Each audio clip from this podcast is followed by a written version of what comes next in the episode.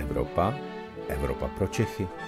Pravidelný týdenní podcast deníku pro všechny, kteří se chtějí dozvědět něco o dění nejen v Evropské unii. Na úvod krátký přehled zpráv z Evropy. Evropská unie v reakci na teroristický útok palestinského Hamásu nejdříve zastavila, ale pak zas obnovila financování palestinské samozprávy. Brusel ale uvedl, že nechá pomoc palestincům přeskoumat. V Granadě skončil fiaskem neformální summit Evropské unie. Maďarsko a Polsko nedovolili přijmout závěry podporující připravovanou migrační reformu Evropské unie. Na Slovensku stále žije naděje na proevropskou vládu bez směru Roberta Fica. Ten dostal čas na sestavení své vlády do tohoto pátku.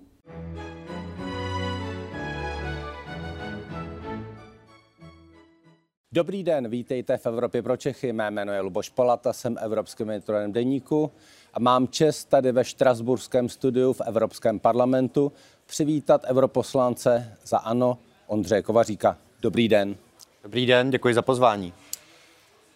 Váš předseda udělal těsně před slovenskými volbami docela rozruch, když eh, velmi tvrdě zaútočil na jednoho z favoritů voleb Progresivní Slovensko, které s vámi sedí ve frakci v Evropském parlamentu.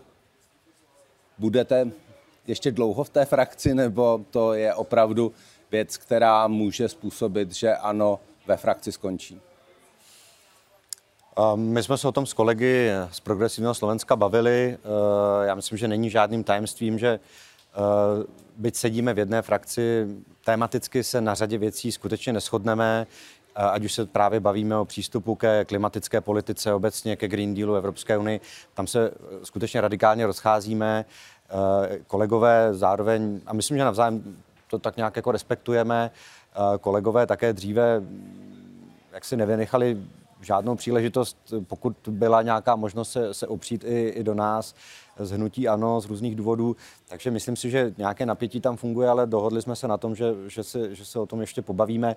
A na druhou stranu oni sami připouští, že přece jen uh, ten výsledek slovenských voleb, tak jak dopadl, ne, nebyl uh, dramaticky poznamenán uh, vstupováním lídrů z jiných zemí, politických představitelů, ať už z České republiky nebo z dalších. To, to finální slovo měli slovenští voliči a myslím, že tak to i dopadlo.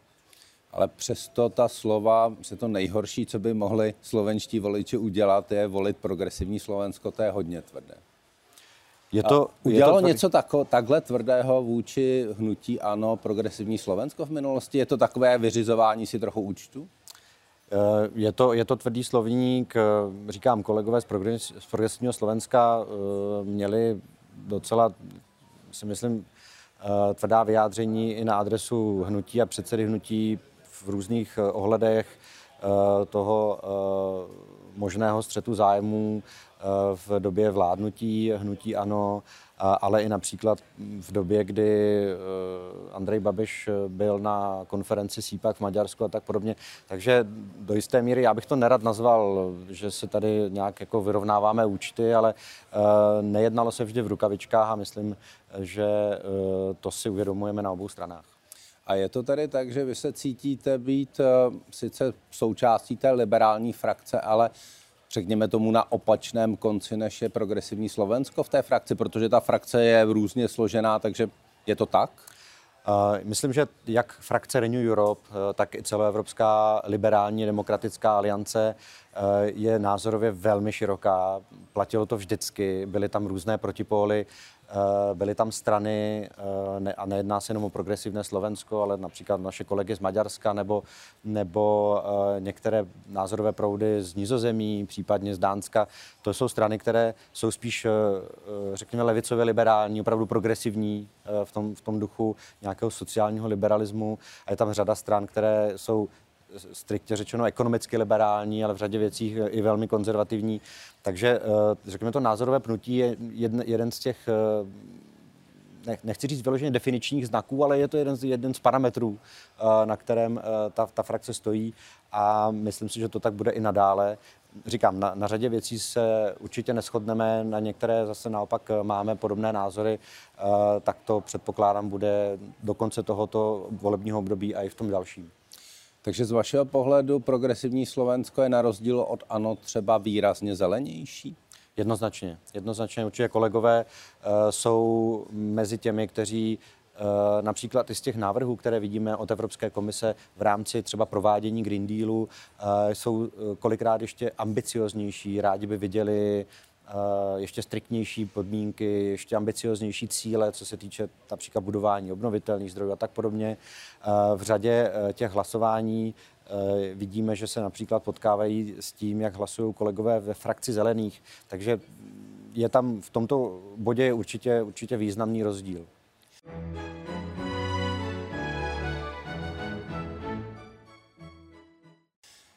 Po evropských volbách v příštím roce vidíte hnutí ANO dál v liberální frakci? Byl byste rád dál součástí liberální frakce jako europoslanec? Já myslím, že z našeho pohledu se v, tom, v tuto chvíli nic nemění. Samozřejmě o tom, jak budou vypadat ty frakce po volbách, v prvé řadě rozhodne ten volební výsledek. Tady jsou některé, řekněme, tradiční e, politická uskupení, jako je Evropská lidová frakce, případně sociálně demokratická frakce. U těch dalších vždy dochází k nějakým posunům, e, takže asi ten finální účet uděláme ve chvíli, kdy budeme znát přesné složení e, nového Evropského parlamentu po volbách v roce 2024, ale za sebe a myslím, že i za další kolegy mohu říct, že ta platforma, ve které se teď pohybujeme, to znamená politická skupina Renew Europe, a i ta celoevropská liberální frakce je pro nás půda, kde, uh, myslím, fungujeme dobře a rádi bychom v ní pokračovali i nadále. A myslí si to i Andrej Babiš? Uh, to si myslím, musíte zeptat Andreje Babiše, ale i z těch uh, komunikací, které jsme měli mezi vedením hnutí a, a například našimi kolegy v liberálně demokratické alianci v Evropě, Eh, nic nenasvědčuje tomu, že bychom eh, chtěli to partnerství eh, nějakým způsobem modifikovat a nebo, nebo úplně rušit. Vy jste členem hospodářského a finančního výboru Evropského parlamentu, to je velmi důležitý orgán, ehm, jste v něm uznávaným odborníkem. V jaké kondici je dnes Evropská unie? Z Česka to vypadá trochu, že Evropa v nějaké těžké krizi je to celoevropské nebo je to spíš problém České republiky? Myslím, že do jisté míry to, co zažíváme v České republice, je odrazem té celoevropské situace a e, bavili jsme se tady o slovenských volbách. Ona ani kondice slovenské ekonomiky není v tuto chvíli vůbec dobrá. E, horší než české, by se dalo říct? V tuto chvíli ano. V tuto chvíli je na Slovensku situace horší než v Čechách. E, obecně bych řekl, že samozřejmě ta situace v Evropě je výrazně poznamenána těmi krizemi, který, kterými jsme si prošli za poslední roky. Bavíme se o uh, pandemické krizi, uh, pandemie COVID-19, COVID-19, uh, energetická krize, která zasáhla země, zejména ve střední Evropě, uh, poměrně silně. Čistě z toho titulu, že byly a do jisté míry stále jsou závislé na dovozech energií z Ruské federace a v neposlední řadě válka na Ukrajině, která se do toho promítla eh, ve všech dalších aspektech. Česká republika, stejně tak jako Slovensko, eh, zažívala a stále zažívá nebývalé vlastně historické úrovně inflace. To znamená, ta cenová hladina poskočila obrovským způsobem eh, nahoru, aniž by to adekvátním způsobem dorovnal nárůst mest vidíme i z různých sociologických a ekonomických průzkumů v České republice, ale ostatně na, na evropské úrovni, že uh, rychle narůstá podíl domácností, které mají problém s tím víc s aktuálními příjmy. Na konci měsíce buď mají vyrovnané výdaje uh, a příjmy, anebo dokonce uh, je stále větší skupina domácností, které nemají žádné finanční rezervy a mají poměrně vyšší výdaje než, než své příjmy. To je, to je velký problém. Ostatně diskutovali jsme to tady i na půdě Evropského parlamentu. Ale obecně bych řekl ještě k Evropské unii, a do jisté míry se toho dotkla i eh, předsedkyně komise von der Leyenová ve svém nedávném projevu. Eh, zdá se, že evropská ekonomika trošku ztrácí dech v porovnání se s dalšími eh, srovnatelnými bloky, například se Spojenými státy. Klesá nám konkurenceschopnost, produktivita práce, snižuje se objem investic do ekonomiky. A to jsou všechno z dlouhodobého hlediska faktory, které, myslím, by nás měly spíš znepokojovat. A měli bychom se podívat, jak nastavit evropské politiky tak, abychom tento negativní trend zvrátili. A není ta inflace vlastně cenou za covid, že jsme prostě zafinancovali všechny ty věci během covidu, takže jsme tím prošli relativně ekonomicky v pohodě není to logické, že po takhle velkém rozdávání prostě musí přijít inflace? Čistě z ekonomického hlediska to může být jeden z důvodů, ale já myslím, že my, my musíme hledat uh, ty příčiny inflace ještě, ještě před tím covidem. Pokud si vybavíte, řekněme někdy roky 2017, 18, 19, uh, skutečně ekonomiky rostly poměrně masivním způsobem, ale přesto přeze všechno například Evropská centrální banka Eh, ale i americká centrální banka v podstatě pouštěla stále nové peníze do ekonomiky. V českém případě si to můžeme představit jenom eh, na jednoduchém parametru, jak masivním způsobem narůstaly hypoteční úvěry. To jsou všechno nové peníze do ekonomiky. A ty nové peníze samozřejmě znamenají, že v nějakém dlouhodobějším horizontu klesá i hodnota. A na nákup některých zboží a některých služeb budete prostě potřebovat víc.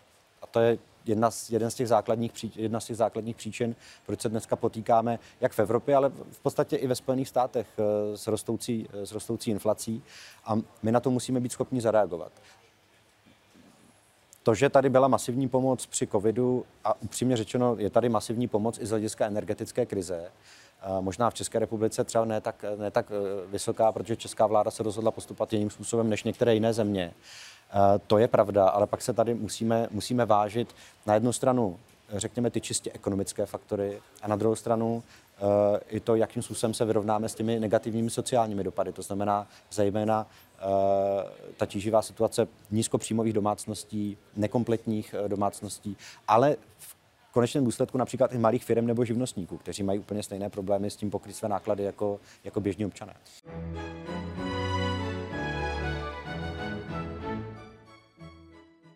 Aby jsme to nelíčili tak černě, je tady jeden údaj, který je naopak skvělý. V Evropské unii je nezaměstnanost pod 6%. To tady opravdu dlouho, dlouho nebylo. Jak je to možné, když ta ekonomická situace přitom není nějak skvělá?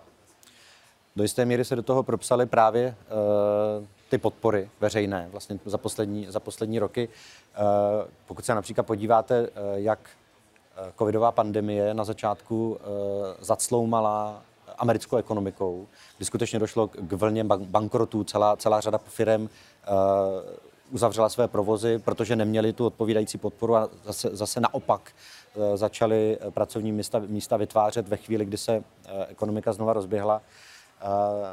To je z mého pohledu jedna, jedna z odpovědí, kdy opravdu byl zájem jak Evropské unie jako celé, celku, Eh, tak těch jednotlivých členských států. U nás například eh, myslím, že hojně používaný eh, podporný program antivirus, udržet zaměstnanost, udržet vlastně lidi v práci tak, aby nemuseli být závislí na dodatečných dávkách, ale mohli skutečně žít z, z těch, ze svých příjmů.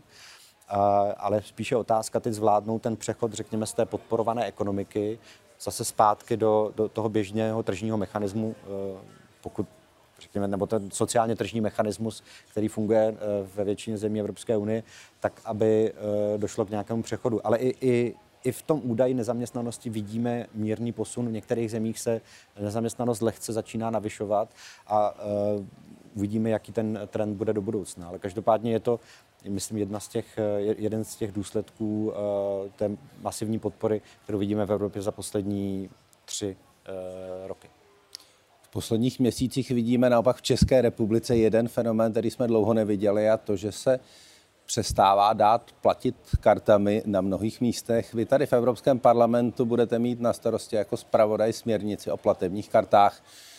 Podaří se vám snížit ty poplatky těm karetním společnostem tak, aby nemohli malí uh, obchodníci, malí prodejci říkat, no mě z té karty z toho strhnou tolik, že se mi to nevyplatí? To je určitě uh, zajímavý bod. Ono ostatně u těch uh, covidových opatřeních, které jednak z jedné strany podporovaly státy a z druhé strany i některé soukromé firmy, eh, došlo právě k masivní digitalizaci pladeb. Řada, řada malých provozoven. I tady v Evropském parlamentu se od té doby dá platit kartou. Což je pravda a, a nebývalo to tady zvykem, zejména tady ve Štrasburku. Ale e, zase vidíme zpětně tendenci návratu k zejména k hotovostním operacím v České republice. Je to, myslím, teď poměrně výrazný problém. My se tady skutečně budeme zabývat tím, jak nastavit, řekněme, nějakou revizi těch pravidel, podle kterých se platí. Na jednu stranu je to určitě využití nových technologií a možná nějaké otevření trhu právě z toho důvodu, aby ve chvíli, kdy si poskytovatelé těch pladeb účtují poměrně výrazné komise, nějakou, vlastně nějaké poplatky, tak aby jsme se tomu snažili nějakým způsobem vyvarovat, lépe ochránit spotřebitele, zajistit bezpečnost těch operací, ale zároveň, a to si myslím, že je diskuze, kterou tady jako povedeme poměrně eh, bouřlivě, zdali a jakým způsobem uh, nějakým mechanismem nebo případně nějakým rámcem uh, vybalancovat potřeby jednotlivých aktérů na trhu. Je řada lidí, kteří včetně podnikatelů, kteří skutečně upřednostní fungování v hotovostních operacích. Tomu rozumím. Je řada spotřebitelů, kteří naopak eh, s tím mají velké problémy. A my musíme být schopni v Evropě nastavit rámec, kde tyto eh, dva modely mohou fungovat vedle sebe, eh, ale zároveň nějakým způsobem je posunout, řekněme, do 21. století, protože... Ten, a je 21. Trend... století platba kartami, nebo spíš hodinkami, nebo spíš úplně něčím jiným? Platba kartami, tím, tam to začíná a pak jsou přesně tak, pak jsou další technologické možnosti, možná ani o kterých dneska ještě nevíme. Uh, víme, že někteří, některé zahraniční firmy už na tři, například na trzích v Latinské Americe zkouší uh, platbu propojenou čistě s vaším obličejem nebo něco podobného myslím, že ten vývoj se, se tím směrem bude posunovat, aby ta platba byla co nejjednodušší, aby byla zároveň co nejbezpečnější a ve chvíli, kdy dojde k nějakému selhání, aby, aby ten plátce, ten spotřebitel, který peníze vydává, aby byl chráněn. Například, aby ta transakce šla v nějakém uh, krátkém uh, časovém horizontu vrátit, uh, plně refundovat a tak podobně. O tom se tady budeme bavit příští půl rok. Takže úplně, že by se snížily ty poplatky, které opravdu mnoha malým obchodníkům vadí, na nějakou třetinu, polovinu té současné výše, to nevidíte jako reálné. Zatím součástí toho návrhu není cenová regulace, ale zároveň platí další e, evropská legislativa, která se typicky zabývá například e, ve chvíli, kdy platíte přeshraničně, tak tam už je nějaký strop na, na poplatky. A musíme se podívat právě i na to, jestli uh, služby, které míří zejména k těm malým živnostníkům, malým, malým středním podnikům, malým obchodníkům a tak podobně, eh, jestli eh, nejsou eh, nepřiměřené z hlediska té nákladovosti a jestli v tomhle ohledu můžeme něco udělat. Nevím, jestli tady bude politická vůle na to, abychom stanovili nějaký cenový strop anebo regulovali tu cenu poplatku nebo výši poplatku jako takovou, ale jednoznačně tady bude zájem na tom uh, jednak zpřehlednit ten, tu cenotvorbu, řekněme, ze strany těch poskytovatelů služeb. To je na jednu stranu a na druhou stranu uh, otevřít ten trh tak, aby například i některé nové malé společnosti, které budou nabízet inovativní způsoby placení, tak aby měli přístup na ten trh. Tím se zvýšila konkurence a tím se na konci dnes snížila i cena za ty služby.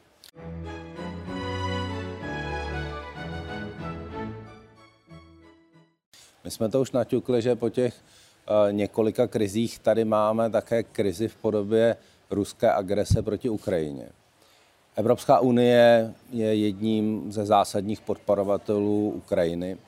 Dá se říci, kolik Evropskou unii stojí ročně podpora Ukrajiny a je to věc, která je eh, dlouhodobě financovatelná za současných rozpočtových podmínek? Tak o tom v tuto chvíli bude probíhat diskuze, protože my zrovna uh, vlastně v těchto týdnech diskutujeme revizi evropského rozpočtu v té, té druhé polovině toho finančního období. Evropská komise navrhuje navýšení právě prostředků směřující na Ukrajinu, ale my se musíme bavit o tom, eh, co jste zmiňovala, to je, jak dlouho je to udržitelné. Samozřejmě eh, nikdo si nepřeje, aby konflikt na Ukrajině trval nekonečně dlouho. Eh, myslím, že zájmem všech stran, včetně Evropské unie, je, aby ten konflikt skončil co nejdříve. Na druhou stranu zatím se tomu po té vojenské stránce asi neblížíme a Ukrajina sama jako země není schopná uh, jednak čelit té agresi, ale v zásadě není schopná ani fungovat. Evropská unie v tuto chvíli vydává čistě na řekněme, nějakou finanční podporu ukrajinské veřejné zprávy, vůbec fungování ukrajinského státu, celkem miliardu a půl euro měsíčně. Bavíme se o nějaké částce kolem 18 miliard euro na roční bázi. To jsou opravdu jako významné prostředky. Ale není to všechno. Tam jsou ještě mnohé Zdaleka další. to není všechno. Následuje samozřejmě pomoc v té vojenské oblasti, některé další fondy, které jsou nasměrovány na, na podporu fungování Ukrajiny. Řekněme, to je ten základní balík, který jde. Na druhou stranu například Spojené státy dávají téměř dvojnásobek v, té, v této pomoci. Takže... Čili nejsme, nejsme ti hlavní v, tom, donoři Ukrajiny. V tomto, ohledu, v tomto ohledu patříme mezi hlavní, ale nejsme tím největším. Uh, to, to určitě ne, ale já myslím, že my se spíš musíme bavit o tom, uh, jaký je horizont té podpory, jak dlouho jsme ji schopni držet, protože přece jenom i, z hlediska uh, finančních možností jednotlivých členských států a i Evropské unie jako celku, ta částka není zanedbatelná. A myslím, že i, i nálady v jednotlivých zemích, vidíme roztržku mezi Polskem a Ukrajinou, v těchto dnech, tak ukazují, že bude zájem na tom sledovat, jak se z prostředky, které Ukrajina dostává, nakládá a jaké, jaká jsou východiska z té, z, té, z té současné situace, zdali nebude potřebovat nějakým způsobem například ta, ta podpora nějakou změnu, přehodnocení a tak podobně. Ale tohle si myslím, že bude debata za, za několik let, pokud bude ještě ruská agrese na Ukrajině trvat. My tady ale máme ještě další problém a to vlastně po ruské agresi se Evropská unie vlastně zavázala. To už není jako, že eh, je to dobrovolné, ale řekli jsme, že to budeme dělat, že eh, Evropská unie obnoví Ukrajinu, obnoví ukrajinskou ekonomiku. To bude přece stát možná ještě víc peněz, než kolik stojí teď ta přímá podpora Ukrajině v tom konfliktu. Má na to Evropská unie peníze? Bez pochyby to, to bude možná uh, ještě větší výzva, než, než které čelíme aktuálně, jakkoliv ta, ta výzva současná je si myslím opravdu jako existenciální, řekněme bezpečnostní, humanitární, jako naprosto kritická. A na druhou stranu, co se týče obnovy Ukrajiny, ve chvíli, kdy skutečně nebude probíhat válečný konflikt, nebudou tam umírat lidé, nebude tam otevřený boj, tak uh, myslím, že nebudeme spoléhat čistě jenom na to, že, že prostředky na rekonstrukci Ukrajiny budou směřovat z veřejných rozpočtů, ať už z Unie nebo z členských států. Víme už dnes, že je celá řada eh, významných soukromých investorů, ať už eh, z Evropy nebo ze Spojených států nebo z dalších regionů, kteří budou mít zájem na tom se na Ukrajině aktivně podílet. Eh, I z toho titulu, že se tam prostě budou schopni vybudovat trh a, a ta podinvestovanost Ukrajiny bude, bude značná. A, a do toho se samozřejmě budou zapojovat i mezinárodní finanční instituce, systém Světové banky, Mezinárodní měnový fond, eh, rekonstrukční banky eh, a tak podobně. Takže já si myslím, že byť eh, máte pravdu v tom, že ty investiční potřeby v čistě finančním vyjádření budou enormní, tak přece jenom těch zdrojů, ze kterých to bude moci, budeme moci financovat v budoucnosti, je celá řada. A osobně bych řekl, že proti těm problémům, které řešíme dnes ve vztahu k Ukrajině, to bude radost. To budou vlastně problémy, řekněme, příjemnějšího charakteru.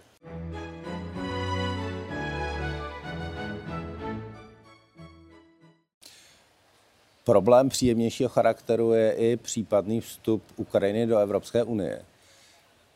Ukrajina si plánuje rok 2030. Eh, vidíte to jako reálné a jak by se to mohlo stát, když Ukrajina opravdu by vstupovala do Evropské unie jako zemědělská velmoc?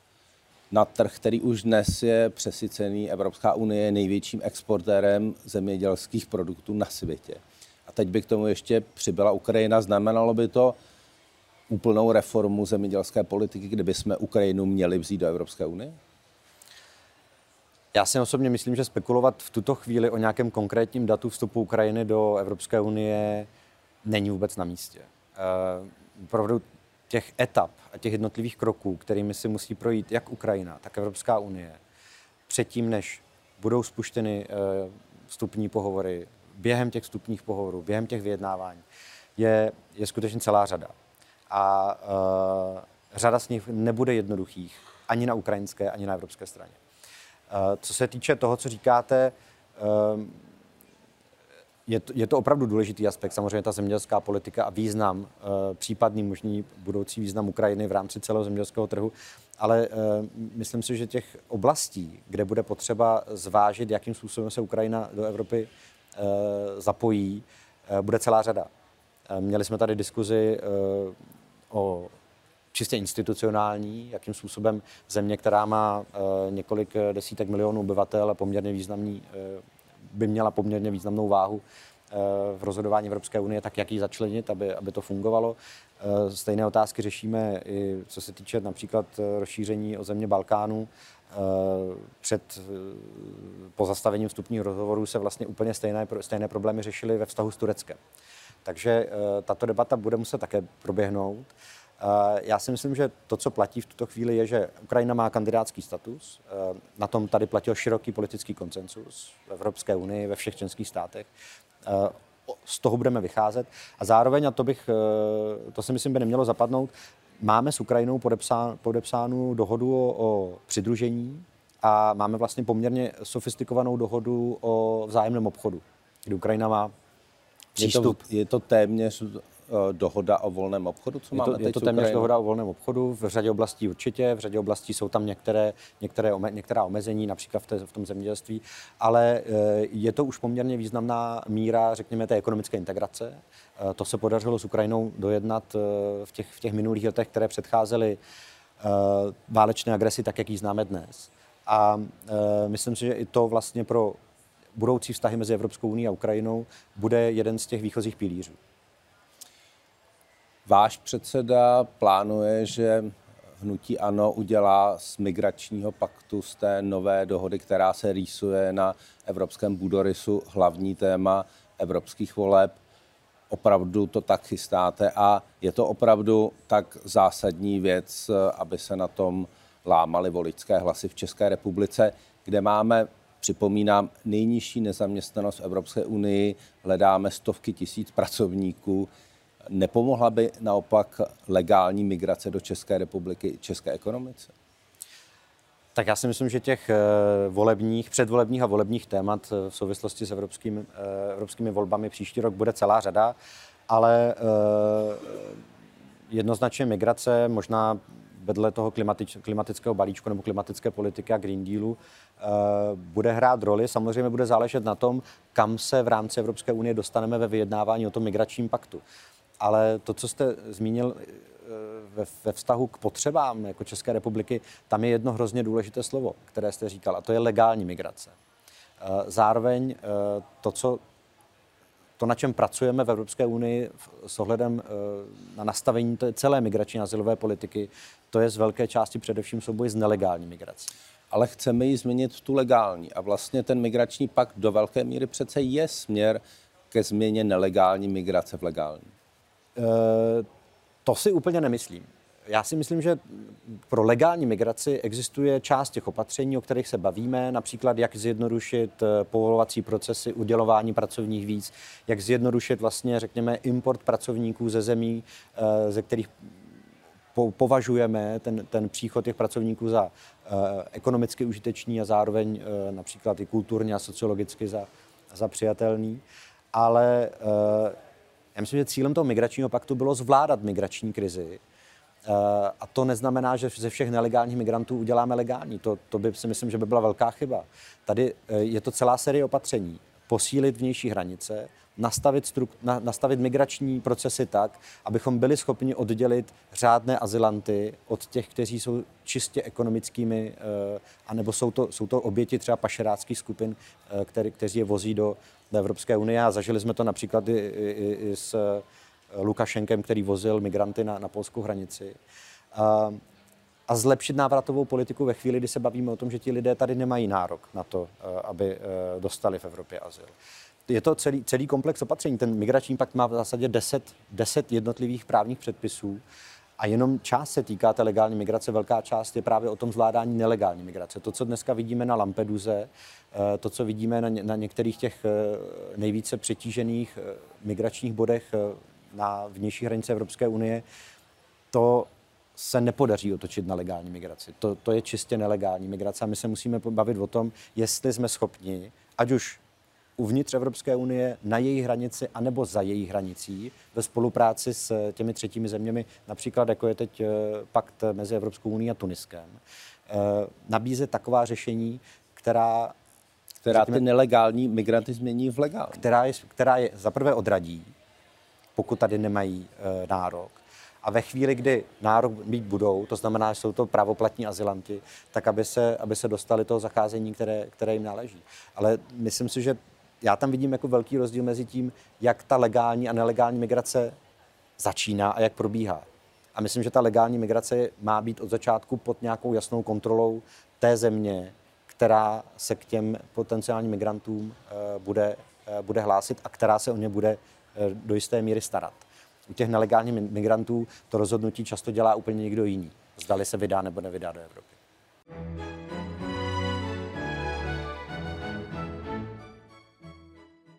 U toho migračního paktu, který se chystá, vidíte víc plusu nebo víc mínusu? Já si osobně myslím, že tak, jak ten eh, migrační pakt byl předložen z pera Evropské komise, tak byl, tak byl relativně dobře vyvážený. Samozřejmě z českého pohledu ten, to jedno z těch nejzásadnějších témat, o kterém se bavíme, je, eh, aby se znova eh, neopakoval ten experiment s povinným přerozdělováním migrantů, který komise předložila v těch letech 15-16. Té nové verzi migračního paktu z pera Evropské komise nebyly povinné kvóty žádný takový mechanismus. Byl, byla tam nějaká solidarita mezi členskými státy, ale měla více, více vrstev.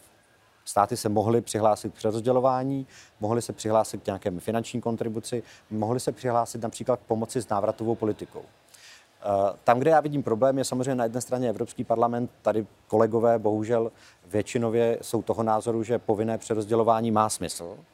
Já se osobně myslím, že smysl nemá, ale to je prostě otázka politické diskuze. Ale bohužel i na, člen, i na, na půdě členských států, na radě, s přispěním e, českého ministra vnitra, došlo k dohodě, která v podstatě bezprecedentně zavádí každoroční přerozdělovací mechanismus. A tam já vidím obrovské nebezpečí, e, protože to je prvek, který jsme do dneška nikde neviděli a neznali. A do té červnové dohody ministru vnitra e, v podstatě nikde neexistoval. Pokud by tento návrh byl schválen, tak to skutečně znamená, že ty spory, které jsme zažili kolem uh, přerozdělování migrantů, povinných kvót uh, v roce 2015 a 16, tak ty spory budeme zažívat de facto každý rok. Ale budeme se moci z toho vyplatit, je to tak? V normálním scénáři bychom se mohli vyplatit, ale na druhou stranu, uh, tak pak se musíme bavit o tom, jestli na to budeme mít pořád finanční možnosti. Členské státy se bavily o tom, že jeden nepřerozdělený uh, uprchlík by měl stát v úvozovkách 20 tisíc euro. Ale ve chvíli, kdy se budeme bavit o tom, že Česká republika by měla přerozdělit například tisíc nebo dva tisíce eh, uprchlíků z té povinné alokace a neudělá to, tak jsou to poměrně výrazné částky, které se samozřejmě budou řešit každý rok. A my vycházíme také z toho, že, a v tom si myslím, že je trošku problém té koncepce toho každoročního přerozdělování, že to minimum je 30 tisíc. Pokud se podíváme na dnešní situaci, kde narůstají masivně příchody právě třeba ze zemí Severní Afriky, znovu ze Sýrie, z Afghánistánu a tak podobně, komise by to, v téměř s jistotou uh, nastavila mnohem vyšší úroveň přerozdělování než 30 tisíc. Možná dvojnásobně, trojnásobně. Čili to základní je, aby se přerozdělovalo, dejme tomu těch 30 tisíc eh, nelegálních migrantů, kteří budou mít uh, nárok na azyl v členských zemích ale prostě, aby to nebylo 300 tisíc nebo 3 miliony. Já se omlouvám, dostali jsme aby se to už nebylo nakonec. vysoko, ale já si myslím, že ideálně se zbavit toho mechanismu přerozdělování. To si myslím, že je klíčové a nastavit to na spolupráci tak, jak to původně viděla Evropská komise. Uvidíme, jak to nakonec dopadne. Já moc krát děkuji uh, svému hostu, poslanci, europoslanci uh, za hnutí ANO, Ondřej Kovaříkovi. Děkuji moc a brzy na viděnou. Mějte se moc hezky. A loučím se i s vámi. To byl podcast Evropa pro Čechy. Příští díl poslouchejte opět ve středu ve 12 hodin. Naslyšenou se s vámi těší váš Luboš Palata.